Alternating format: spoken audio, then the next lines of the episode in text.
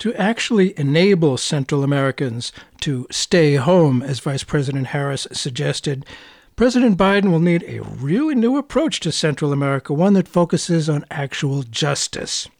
I'm Bert Cohen, and with your help, we are keeping democracy alive. What's going on? He's not breathing. Can you get a pulse? Barely. Call a code. Get Nambia back from the nurse's station. Heart's still working means synapses is still firing. We just need to get a message through.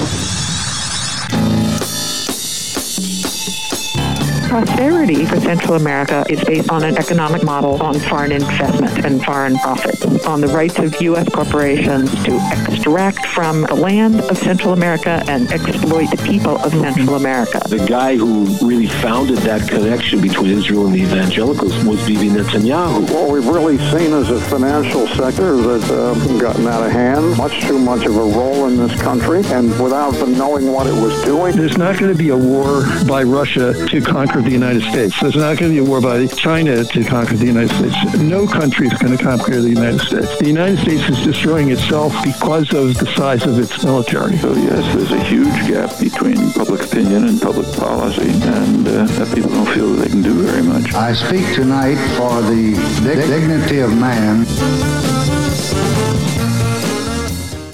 How bad would things have to get for you to abandon your home?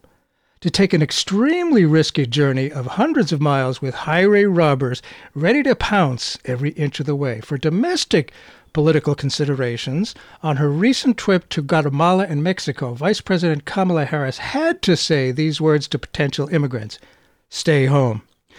But the people of Central America know all too well how incredibly unrealistic that is. Unless and until there's an understanding of what drives people to that level of despair that they would risk everything for a frightening unknown, of course, telling Central Americans to just stay home is empty words bordering on meanness. It's not really any mystery as to why they leave. The question before the Biden administration is are they serious about taking a new approach? There is a many decades long pattern of supporting corrupt, militaristic, repressive governments that only serve the wealthiest exploiters of natural resources and the powerless people. Surely the Biden administration knows that this is the reason for the waves of refugees. The president has talked about taking a new approach, directing American aid to where the actual need is, instead of the old familiar pattern of adding to the wealth of ruling families. Vice President Harris at that news conference said part of giving people hope is having a very specific commitment to rooting out corruption in the region. End of quote. So now the question is will there be a new direction, a new policy that actually enables people to stay home? Speaking to us from Mexico City, our guest Laura Carlsen writes that there is one huge factor in whether or not it really is a new approach. She writes The trial for Berta Cáceres murder will test Biden's Central America policy. Laura Carlsen is director of Global Security for Just Associates, an international organization that supports feminist movement building in Mesoamerica, Southern Africa, and Southeast Asia. She also leads the Americas Program, an independent think tank on U.S. policy in Latin America at americas.org. Well, thank you so much for being with us, Laura Carlsen. You're in Mexico, which all refugees pass through on their journey to the U.S. How do you think potential refugees reacted when they heard Harris advise them to stay home? There was a great deal of indignation because they don't have the choice. And even Kamala Harris, when she was here in Mexico, you know, she she said that the majority of migration from Guatemala and Honduras and El Salvador uh, are is forced migration, which is to say that because of factors like violence or the inability to be to meet even basic needs, people have no options to remain in their communities and continue to survive. Essentially, so it's a real contradiction that she would act as though this were just an option, and uh, and put out the message: "Do not come." To people who are in that kind of a situation where it's literally a life and death decision. Some people even flee, you know, from one day to the next, taking only what they can carry on their back. Many people are in that situation. So here we had a response from the immigrant communities that we work with in Mexico and also the communities in Guatemala and in Honduras and in El Salvador, you know, saying this is this is just not a, a realistic approach. If you're really going to go to the root causes, you have to look at what's causing people to leave, uh, and not pretend that it's a disciplinary measure. disciplinary measure. I, I, find it hard to think. I mean, I, I never can figure out when uh, there's odd thinking to me and how they get to that thought disciplinary not likely i mean it's like why do people well they get to disciplinary for you know just directly from contention because what it reflects too is that both the us government under biden which claimed you know they were going to have a new paradigm for yeah. immigration and the mexican government are still operating with the logic of contention our basic goal is to just keep people away. Hmm. We just want to keep people away. Well, that, you know, it's amazing to me how I was just reading today that the Republicans are once again looking to the immigration issue as the issue for the elections in 2022. There's just a little bit of racism in there, I'm sure. But uh, I would think that it would be in the Biden Harris administration interest to do something to actually address the desperate conditions that, that people feel there. And at that news conference, she linked, uh, Harris linked two priorities of the administration. She said, in addition to urging potential refugees to stay home, there was an insistence that the Biden administration will not tolerate corruption. My question is why does the pledge to root out corruption generate skepticism. Where has similar sounding U.S. aid and largesse gone rather consistently in the past 75 years or so?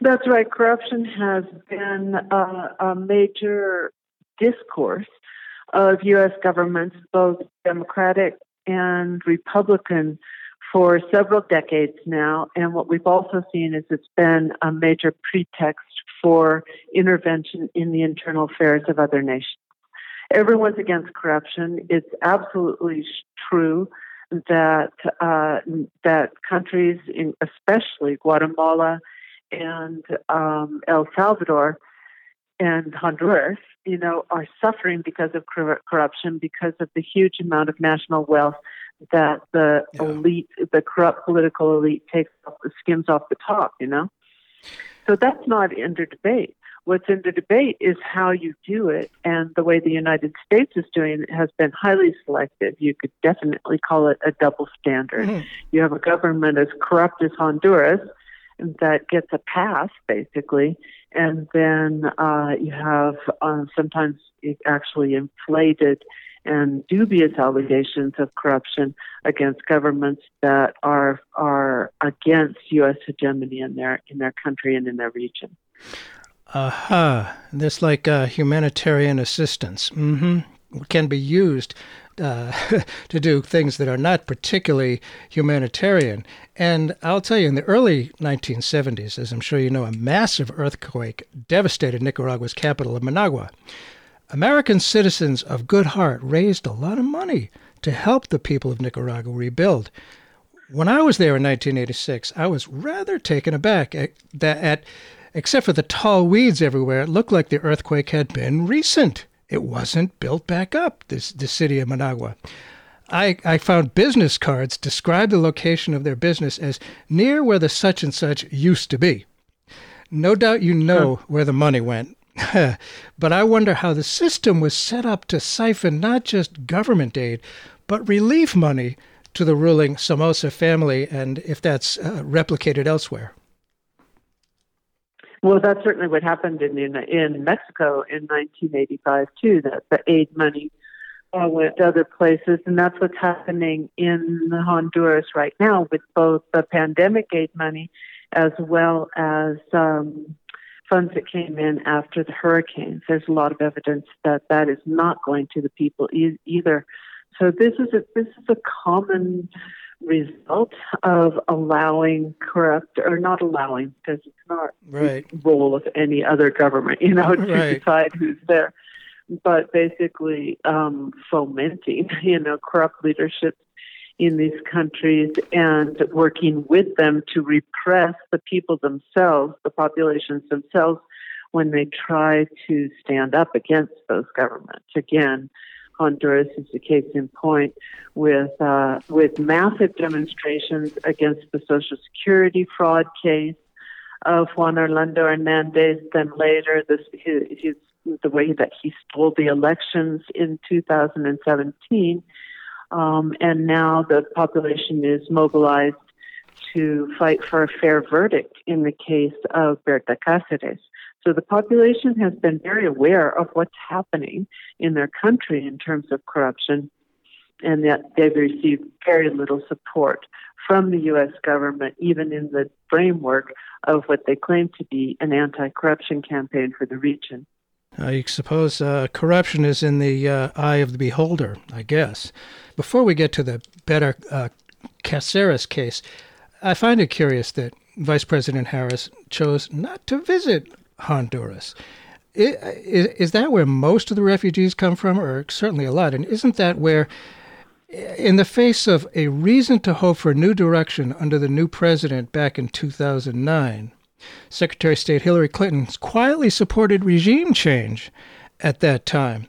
And I can't help but think that the people of Central America, Mesoamerica, I guess is a better word for it, may have been hopeful that there'd be a new president, uh, that there'd be a new policy under this new President Barack Obama. So, does the U.S. have different standards of what's called corruption? Uh, tell us about Honduras now relative to what could be called corruption. You've spoken about it a little bit. Let's hear some more. Yeah, definitely. The um, the role of the coup d'etat, which was at, on June 28th, the 12th year anniversary, in terms of the deterioration of Honduras as what many call, and there's a, certainly a lot of evidence for it, a narco state.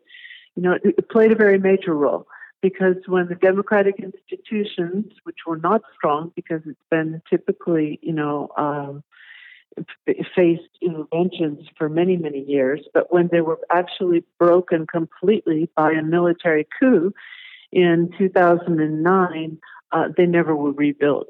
What was rebuilt was a country that was made to order by very powerful political and business interests supported by the United States because, as you mentioned, while there was a lot of hope, and at first there were strong statements from the Obama administration saying we will not tolerate a coup, a coup d'etat in this century, and efforts to isolate the coup regimen.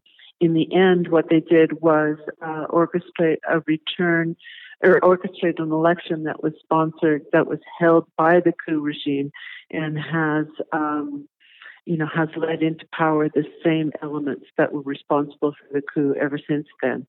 That means that there has been no opportunity to rebuild democracy with, within the country.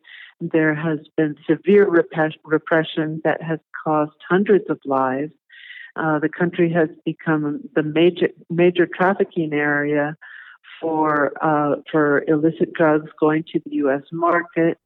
Um, basically, there's been deterioration in, in rule of law on almost every front you could possibly name. Femicides and violence against women have also gone up exponentially since then.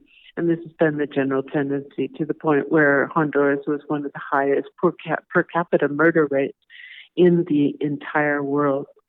Now we're seeing a situation where uh, there's still a great deal of protest against Juan Orlando and when we talk about a narco state, his brother was tried and convicted in a court in New York of being a drug trafficker. And during that trial, it was found that the money that he earned from illicit drug trafficking to the United States went into his brother's campaign. Now, there are more trials that implicate Juan Orlando Hernandez himself, the president of Honduras, mm. in this illicit activity.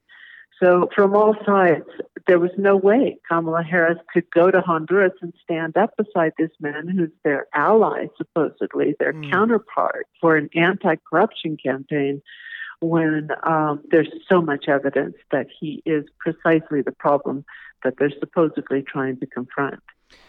And it makes me wonder about when Obama said that there wouldn't be any coups, any more coups in this century. Uh, I wonder if it was Uh, well, well, as H.L. Mencken said, never assume ill intent where mere incompetence is the likely culprit. I wonder if it was mere incompetence on the part of the Obama administration that let slip this coup in 2009 that that uh, Hillary Clinton, then Secretary of State, uh, kind of rubber stamped. How did how did they come to that change? Do you think? Well, they had, uh, you know, it was it was something that those of us who were reporting on it uh, on a day to day basis were surprised at because we believed in the statements at the beginning that the coup would not be allowed, that there would be a return to constitutional order with the elected president, uh, Manuel Zelaya, returning to the country in yeah. order to serve out his term and re- and uh, and go back to a democratic process. And that's not what happened. And essentially, it was not a mistake. It's very clear now, and in fact, Hillary Clinton admitted it in her autobiography that there was a very well thought out effort to make sure that the elected president did not return to Honduras and that the coup regime be allowed to to carry out the elections its own way. Of course, those elections were boycotted by the opposition. Um, I was uh, I was at those elections, and it was amazing to see the um, the degree of participation of the international ultra right you know, the observers that they got were from fascist forces from other parts of the country. Uh, I mean, from other parts of the world, and basically, yeah, the the um, the the international right elite that have been very involved in sustaining this coup and that worked with the United States. Basically, what they were afraid of is that the Honduran government was uh, was had alliances with Venezuela and with left wing countries in in Latin America at the time. It was by no means a radical left wing government. Manuel Zelaya was a moderate, you know, in yeah. many ways. Yeah.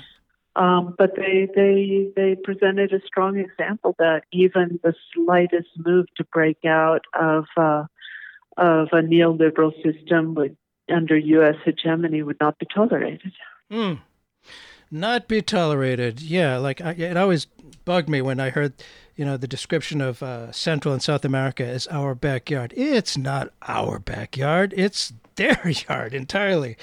For those who may have just tuned in, Bert Cohen here. The show is Keeping Democracy Alive, and we're talking with our guest Laura Carlsen in Mexico City, who has written uh, a, a new article titled "The Trial for Berta Cáceres: Murder." Will test Biden's Central America policy.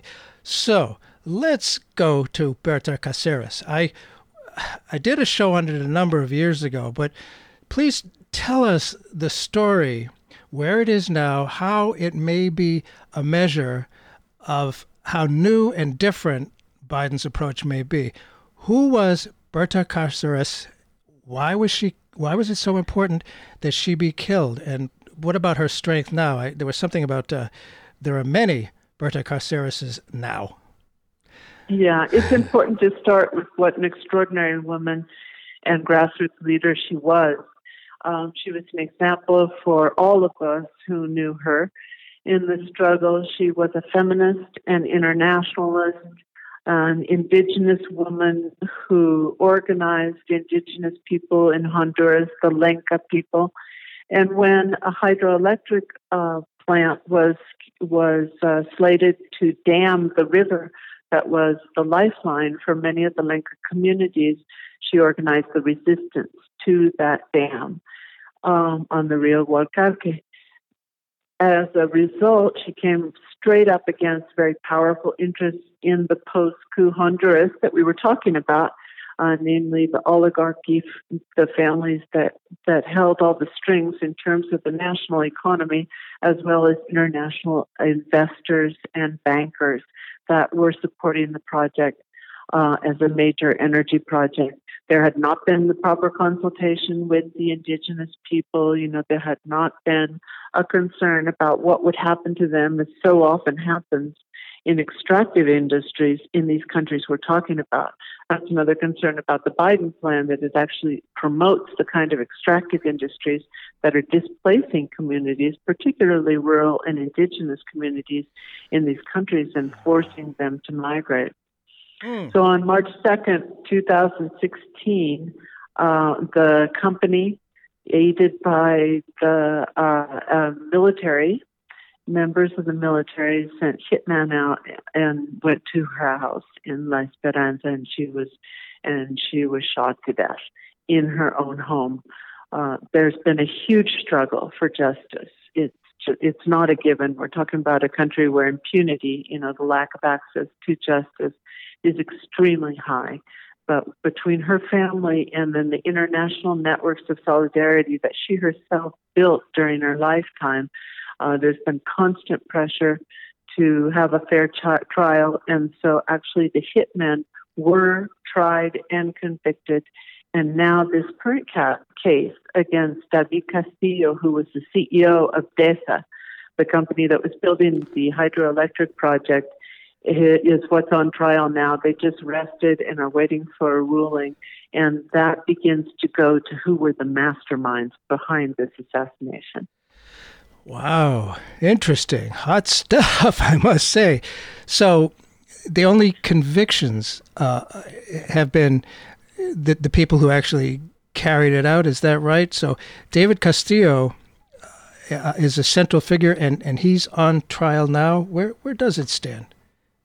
And and the money. Well, the trial's been going on. There was a number of delays. Uh, Some of them were were supposedly pandemic related. Uh, but now, just recently, the defense and the prosecution rested, and they're expecting a verdict very soon within the trial. And during the trial itself, thanks to the efforts of the family uh, and the prosecution, they were able to present not only the evidence that links David Castillo to giving orders and being in direct contact with the people who carried out the crime, but they also um, exposed to a large degree that what they call the criminal network behind the crime itself, the powerful economic interests that wanted to build this hydroelectric plant and that actually maintain power within Honduras. So this is actually this is a critical trial because it links the material authors of the crime you know, the hitmen yeah. with the uh, masterminds, with the people who gave the orders for that.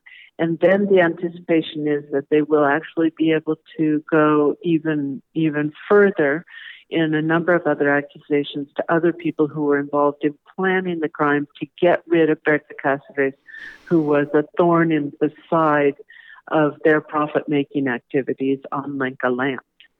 So, so she uh, got in the way of, of some powerful, nasty people who stood to make a lot of money. That's a dangerous place to be, and I'm sure it puts. And she got in the way of a system, a neoliberal, you know, extractive system that yeah. says that natural resources are there to make a small group of people, transnational corporations, national companies, you know, very, very wealthy and that that's what development is. Yeah. And of course, she was talking about a whole different definition of a development for the Lenca people that was respectful of the environment, and that's just that's not a, not a model that they were willing to uh, permit at all.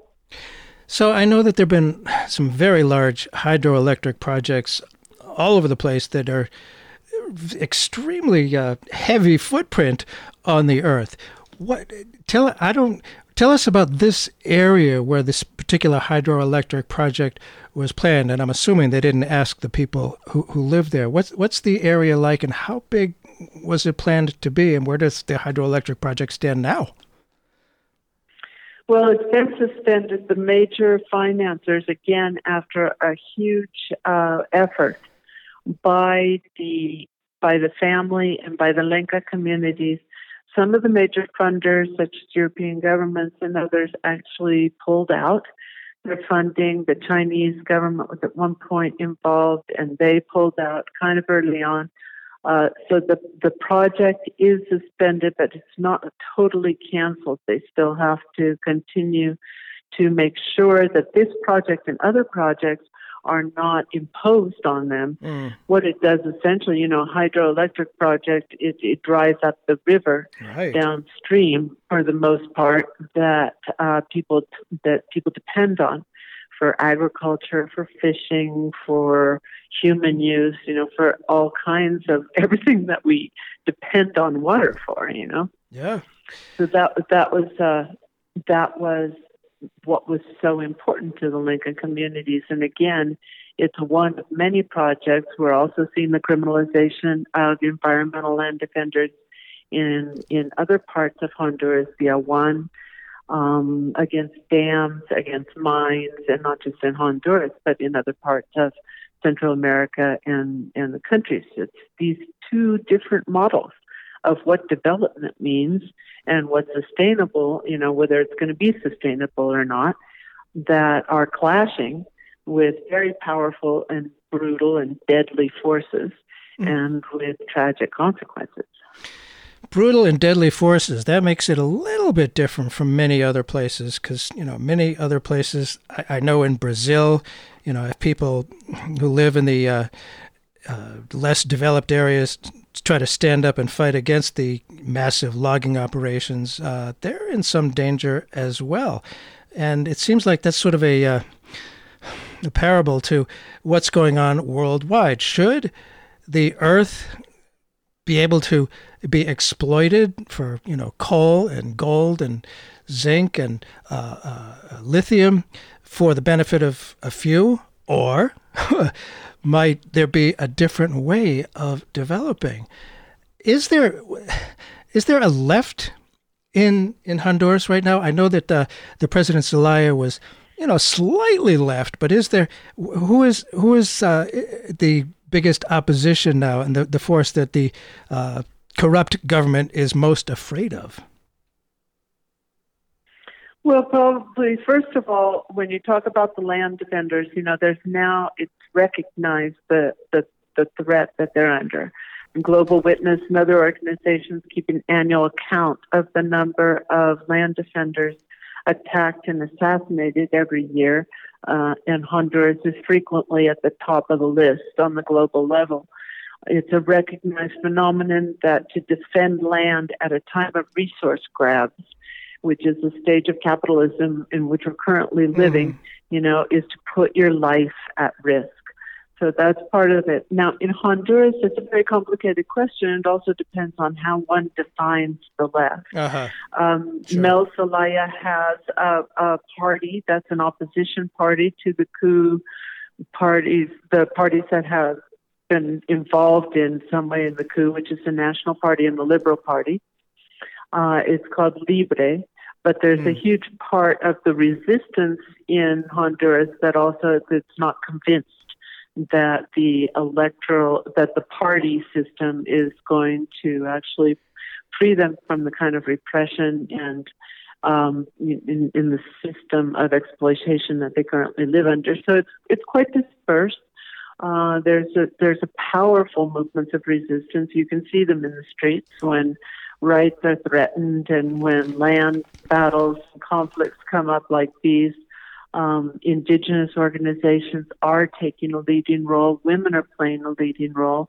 Many of them are the land defenders that come under threat and that are at the forefront of the movements against these extractive projects. Uh, and there's some articulation between, you know, and coordination between these organizations and between their struggles, uh, but it's also it is quite dispersed in other ways. Uh, yeah, there's there's a lot going on there, but I suppose it's nothing like uh, adversity to uh, to organize as an organizing tool. it's probably pretty effective there. Uh, well, the elections are always a, a trigger because of, of the fraudulent aspects Juan Orlando Hernandez was not even supposed to run for reelection because it's prohibited by the Constitution. Yeah. And yet he managed to stack the courts get permission to run for re-election. Then, by all accounts, he lost the election and managed over to kind of overrun the electoral tribunal and and be declared president anyway. So there's elections coming up, and it will be uh, it'll be very interesting to see what it does in such a volatile, volatile situation as Honduras is in right now. And how do you, how aware do you think uh, people uh, are of Vice President Harris's words and the fact that she kind of had to skip Honduras? I mean, I, in a way, that's that's a good thing because you know some other people, presidents and vice presidents, might have been happy to put their arms around this corrupt guy. But uh, I, I, how much with the election coming up there, do they? I mean, they know the history of U.S. imperialism uh, and neoliberalist policy uh, in the area a lot better than every American, I would think, every uh, citizen of the United States, that is. So I wonder how uh, closely they're looking, and no doubt the people all know somebody who's at least thought about uh, leaving uh, Honduras to go to the United States. I wonder what their impression is. Do you have any sense of that? I mean, you're in Mexico City, but uh, you keep in touch with uh, Honduras. Yeah, in fact, we just did a panel lately for the anniversary of the uh, coup d'etat and had a discussion and also talked about the Berta Cáceres case. Uh, and yes, everyone does know someone who's left, and most people have been through the resistance period and the repression of both the coup and the 2017 elections and some of them go back far enough that they were disappeared by the death squads in the 80s as well. Mm. So there's cycles of resistance, and the people are very well aware of it, and they're very well aware also of the U.S. role. This is again something that Berta Cáceres emphasized, and she talked about uh, Hillary Clinton's role in supporting the coup after it happened when in just a, just shortly before a few years before she before she was assassinated and so it's it's very much part of the political culture the role mm-hmm. that the mm-hmm. United States has played. There's some, there's, you know, in terms of the immigration, there was some hope that they would have a different situation under the Biden administration. Right. And there still may be some hope regarding that in terms of, you know, more humane treatment but there's a lot of confusion about what the $4 billion plan will really mean on the ground for these countries. And in fact, those of us who, who've been analyzing it, there's still a lack of transparency in, in the details to the plan. Yeah. And there's still some disturbing repetition of the, precisely the same model that we saw during the Obama administration, which in large part contributed to these waves of immigration that we're seeing now. Wow, interesting. For those who may have just tuned in, Bert Cohen here. The show is Keeping Democracy Alive. We're talking about Honduras and uh, how it may how the Biden administration may affect Honduras, how Honduras may affect the Biden administration. Our guest today is uh, Laura Carlsen in Mexico City, and she's written a piece called, uh, the title is The Trial for Berta Cáceres, uh, uh, Murder Will Test Biden's Central America Policy. That trial is going on now. And one more question about the trial. During David Castillo's trial, there were tapes of phone conversations presented. Who, how would they who would have the ability and court approved reason to tape record it? I'm a little curious about that. Well, they were able to, I think, subpoena, you know, these recordings from the cell phone, and that's where they found the direct ah. communication between uh, Castillo and Douglas Bustillo, who is a former security chief of the uh, energy company DESA, and was one of the people who was con- who was convicted for the murder. So the evidence that they were able to present linking Castillo to the crime was really overwhelming. Mm. And then there was a lot of popular, you know, there's been a lot of popular support for a fair trial. They set up what they call a feminist camp in front of the Supreme uh-huh. Court.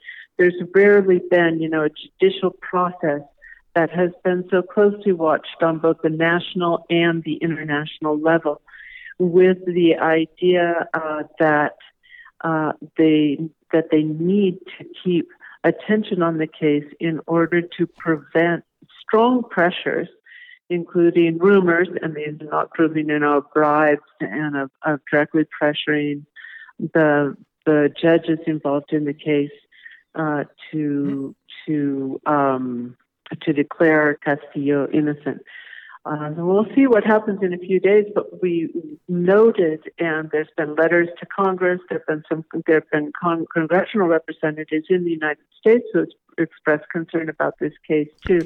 And in all of those, they talk about this case as emblematic of both the capacity for the Honduran state to apply justice and also of um, of what happens when you have a lawless state with very powerful economic and political interests come up against um, in, you know, indigenous communities who are defending their land. And one has to wonder about systems of justice. And here, you know, on this side of the border, it seems we have at least two systems of justice one for those who can afford it, and the other for everybody else. And it's quite different. Uh, I, I, wonder how independent the system of justice can possibly be there. I mean, they must be under some political and sometimes even physical threat as well. How is there faith that the justice system is independent there? Well, no, there's there's not faith, and it's been you know the manipulation that we talked about by the president in stacking the court and changing judges that he didn't agree with. This was one of the things that um, Kamala Harris called out in a very kind of a light way yeah. in Guatemala as well. The manipulation of the courts for powerful interests, uh-huh. um, and coming down straight from the from the presidency. It's certainly something that we see in Mexico, being able to kind of reform a justice system that has been corrupted for so long and that has very few kind of checks and balances is, is a very difficult undertaking. But one of the things that's absolutely critical to do it is to take an emblematic case like this and send a strong signal that nobody is above the law. So again, wow. that's what people are hoping for in this case talk about nobody being above the law. Uh, you know, as as we know, for decades throughout uh, Central America, there have been a few ruling families and everybody else at their mercy. Juan Orlando uh, is the uh, current president of Honduras. Uh, after busting his brother Tony for drug trafficking, you say that in February this year, the Southern District Court of New York revealed that President Hernandez himself is a target of investigation. Now, the Southern District of New York is famous for going after corruption. Trump doesn't like them at all, and that speaks very highly of them. They're deep right now into the discovery of corruption in the Trump organization. What is the Southern District of New York looking into with regard to uh, the current president of Honduras? Do you know? Well, this is a relatively new case, and they're looking into also crimes related to money laundering and um, for the juris, for the courthouse jurisdiction in the United States, these would have to be cri- the, um, crimes that involved um, something within within the territory. So they they're like in the case of Tony Hernandez, it involved drug trafficking to the actual to the actual district itself. So that's what they'll be looking into. Um, Juan Orlando Hernandez re- responded very angrily uh-huh. to Congress and said the United States was intervening and actually said that um, you know they didn't want United States aid under under this situation. So when we get to something like is it that's been a bit complicated because of course what the organizations are calling for is the withdrawal of U.S. aid. Um, there's a new act out called the well, this is not new, the Berta Cáceres Act. That was my next question. Yeah. Yeah. Okay. Well, we can kind of seg into that because um, because the major demand is that to isolate the um, and basically not even to isolate or to cause anything to happen in Honduras, but to send a statement that the United States government does not fund what many who consider a, a dictator. Uh, the Berta Cáceres Act was presented several years ago, has 79 congressional sponsors, and calls for the suspension of military and security aid to Honduras until the case is resolved and has several other conditions as well. And this is very important because, yeah. again, it indicates uh, um, a powerful statement in terms of the U.S. not being willing to support uh, leaders who repress and even kill their own people. We're talking about aid to security forces that are on the record as having assassinated or carried out extrajudicial mm-hmm. executions mm-hmm. of Honduran people. And that act has been updated recently with the presentation of a kind of a sister act in the Senate by uh, Senator Jeff Merkley and others. Good man. That it says essential, the, yeah, that has essentially the same conditions: justice in the case of Berta Cáceres, uh, resolving a number of other uh, it's crimes, including several that have to do with other cases of land defenders in Honduras, and then also um, assuring, you know, the functioning of democratic institutions. Mm-hmm. There's also another bill in the in the uh, House of Representatives that's essentially just an updated version of the Berta Cáceres Act. So these are all working together to increase pressure to cut off the security aid. And so one of the things that we're concerned about now with this Biden administration plan too is that it's not recognizing that you cannot give, you know, money for development to uh, to foreign leaders who are irresponsible and who are are demonstrably involved in acts of corruption hmm. and crimes and expect to have a positive result. You know, it's not just how much money are we going to give these people so that they can have development and stay home. That's an extremely simplistic equation that doesn't even take into account the political realities that we're talking about, not just in Honduras, but also in El Salvador and in Guatemala. So while it may sound good on the outset to say the United States is giving you know, money to these countries so they can create jobs for their people. Mm. When you look at the real forces that are at work and the real way power is is functioning in these countries, it could easily and is very likely to exacerbate rather than resolve the situation that causes people to to migrate. And development, again, you know, is in the eye of the beholder. And uh, security forces, I've always thought that, uh, yeah, security forces, sure. They're, who, who and what are they securing? So the, the Berta uh, Act, what's the status of that now? Do you know? Well, it's still in it's still in the you know in Congress, uh-huh. and we don't have any idea when any of these will actually come to the floor. Um, uh-huh. Basically, what it says is is that it would prohibit U.S. assistance to police or military, mm-hmm. and the Department of Treasury shall instruct U.S. representatives of multinational, of multilateral development banks to vote against providing loans to the police or military as well. So it's a fairly broad scope uh, in terms of not funding these these security forces that have yeah. you know that have reputations of repression, yeah. which is in line with the Leahy human rights laws and other laws of the United States government as well. And it would be nice if I mean, I can't help but think that a lot of people in that part of the world recognize that not all Americans are Donald Trump. We're not all imperialists. We're not all racist. There's some good people too. And I, people who are listening to this can and perhaps would want to contact their member of Congress and urge him or her to support the Berta Caceres Act, C A C E R E S Act, which I believe was H.R. 1574. So they, they, they can encourage, and people, you know, in, in Honduras realize making noise, getting out in the streets, it makes a difference. Pressure works. Go ahead. Yeah, it's really important for them to do that and for the related acts as well. You know, find out where their representative or senator stands on it, um, you know, pressure them to uh, to be co-sponsors of the new bills and to support the bills and to bring them to a vote.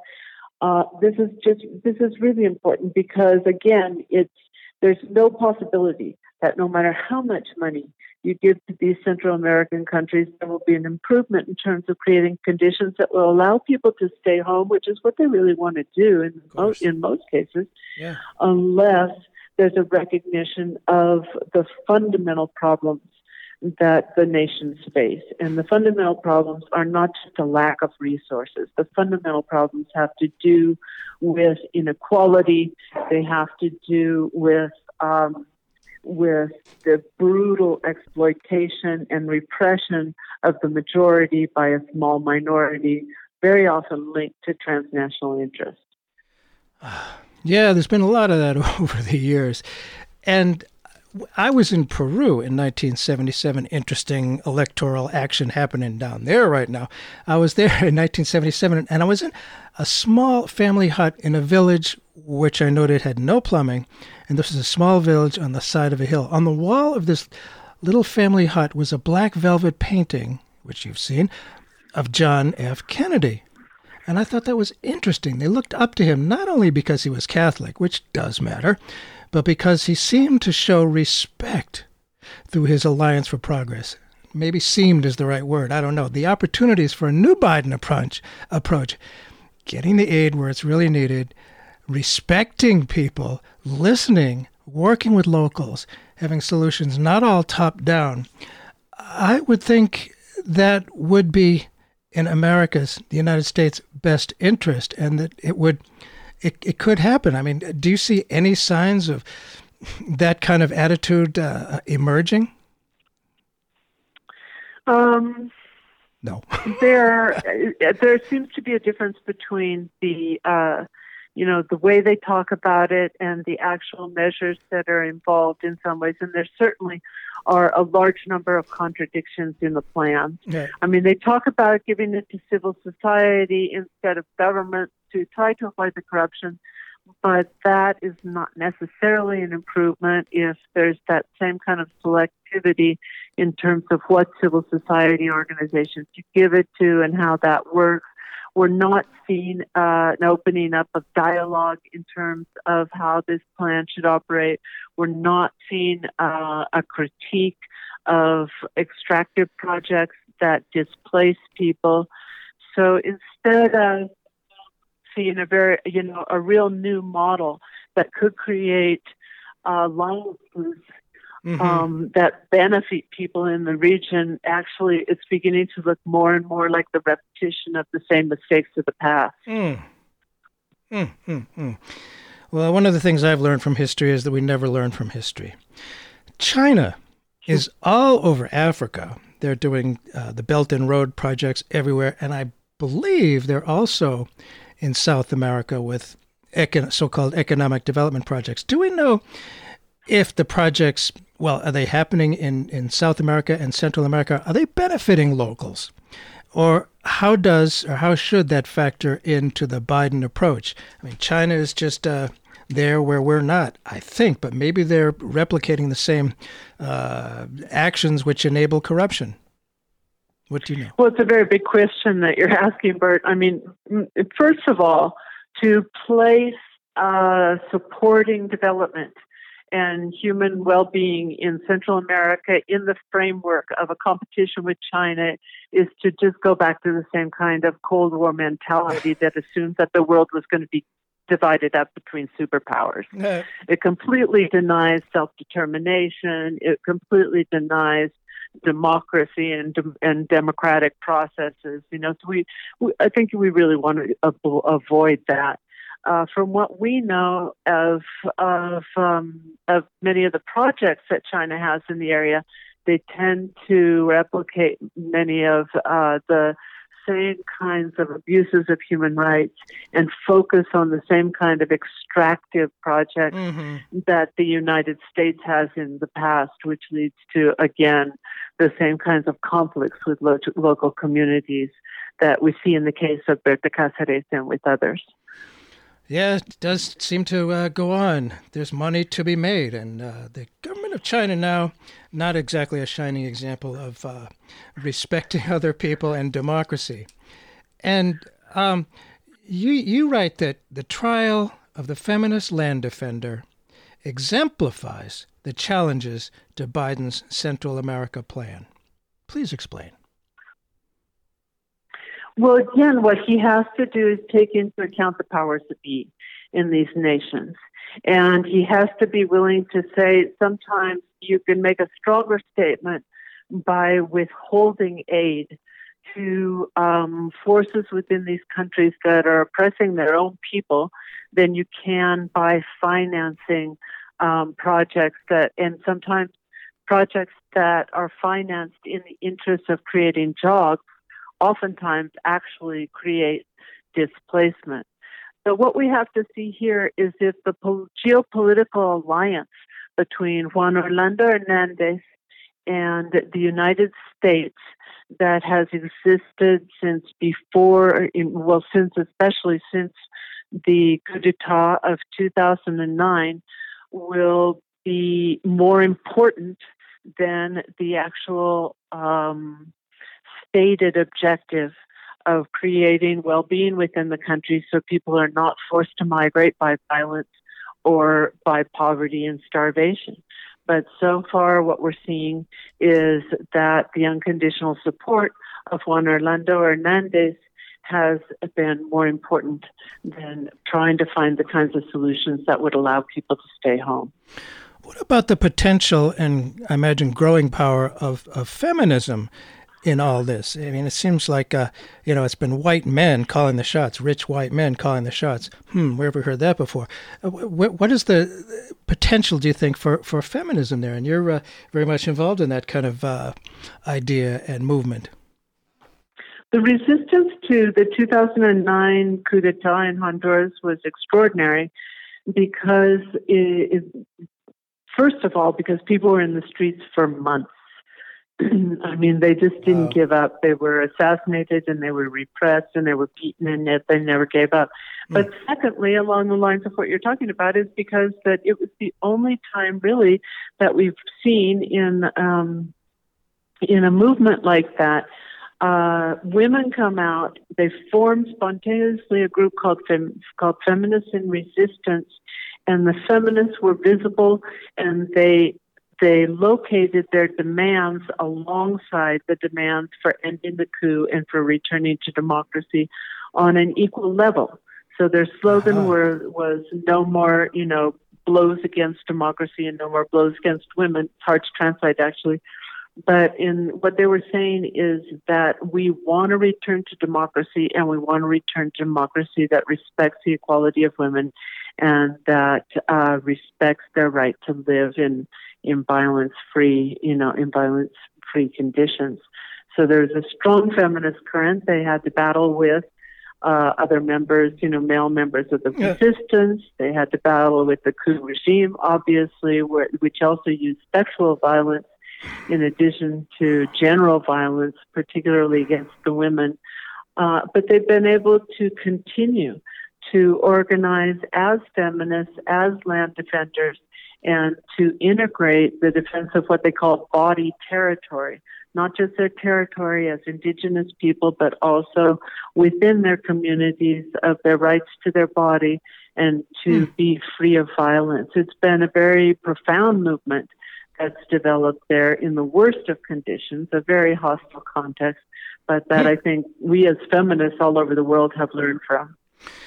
Uh, the leadership of women, you know, it, it can't be underestimated. In 1905, the first uprising in uh, Petersburg was uh, from women, and the uh, people who fought against ISIS, the leaders were women.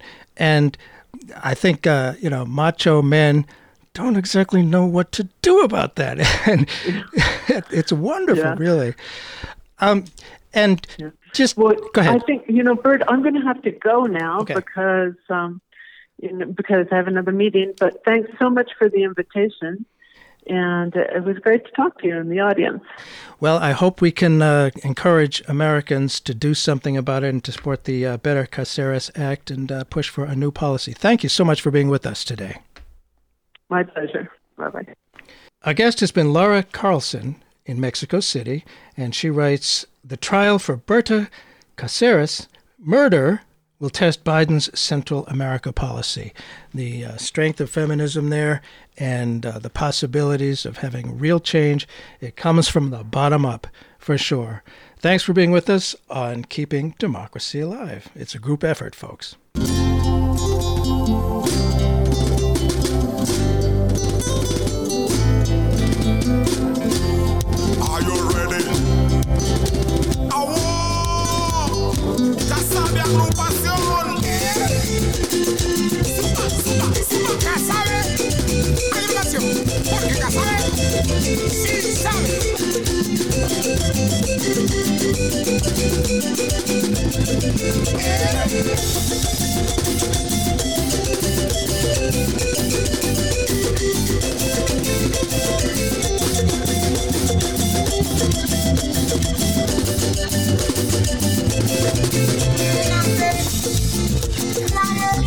Hey.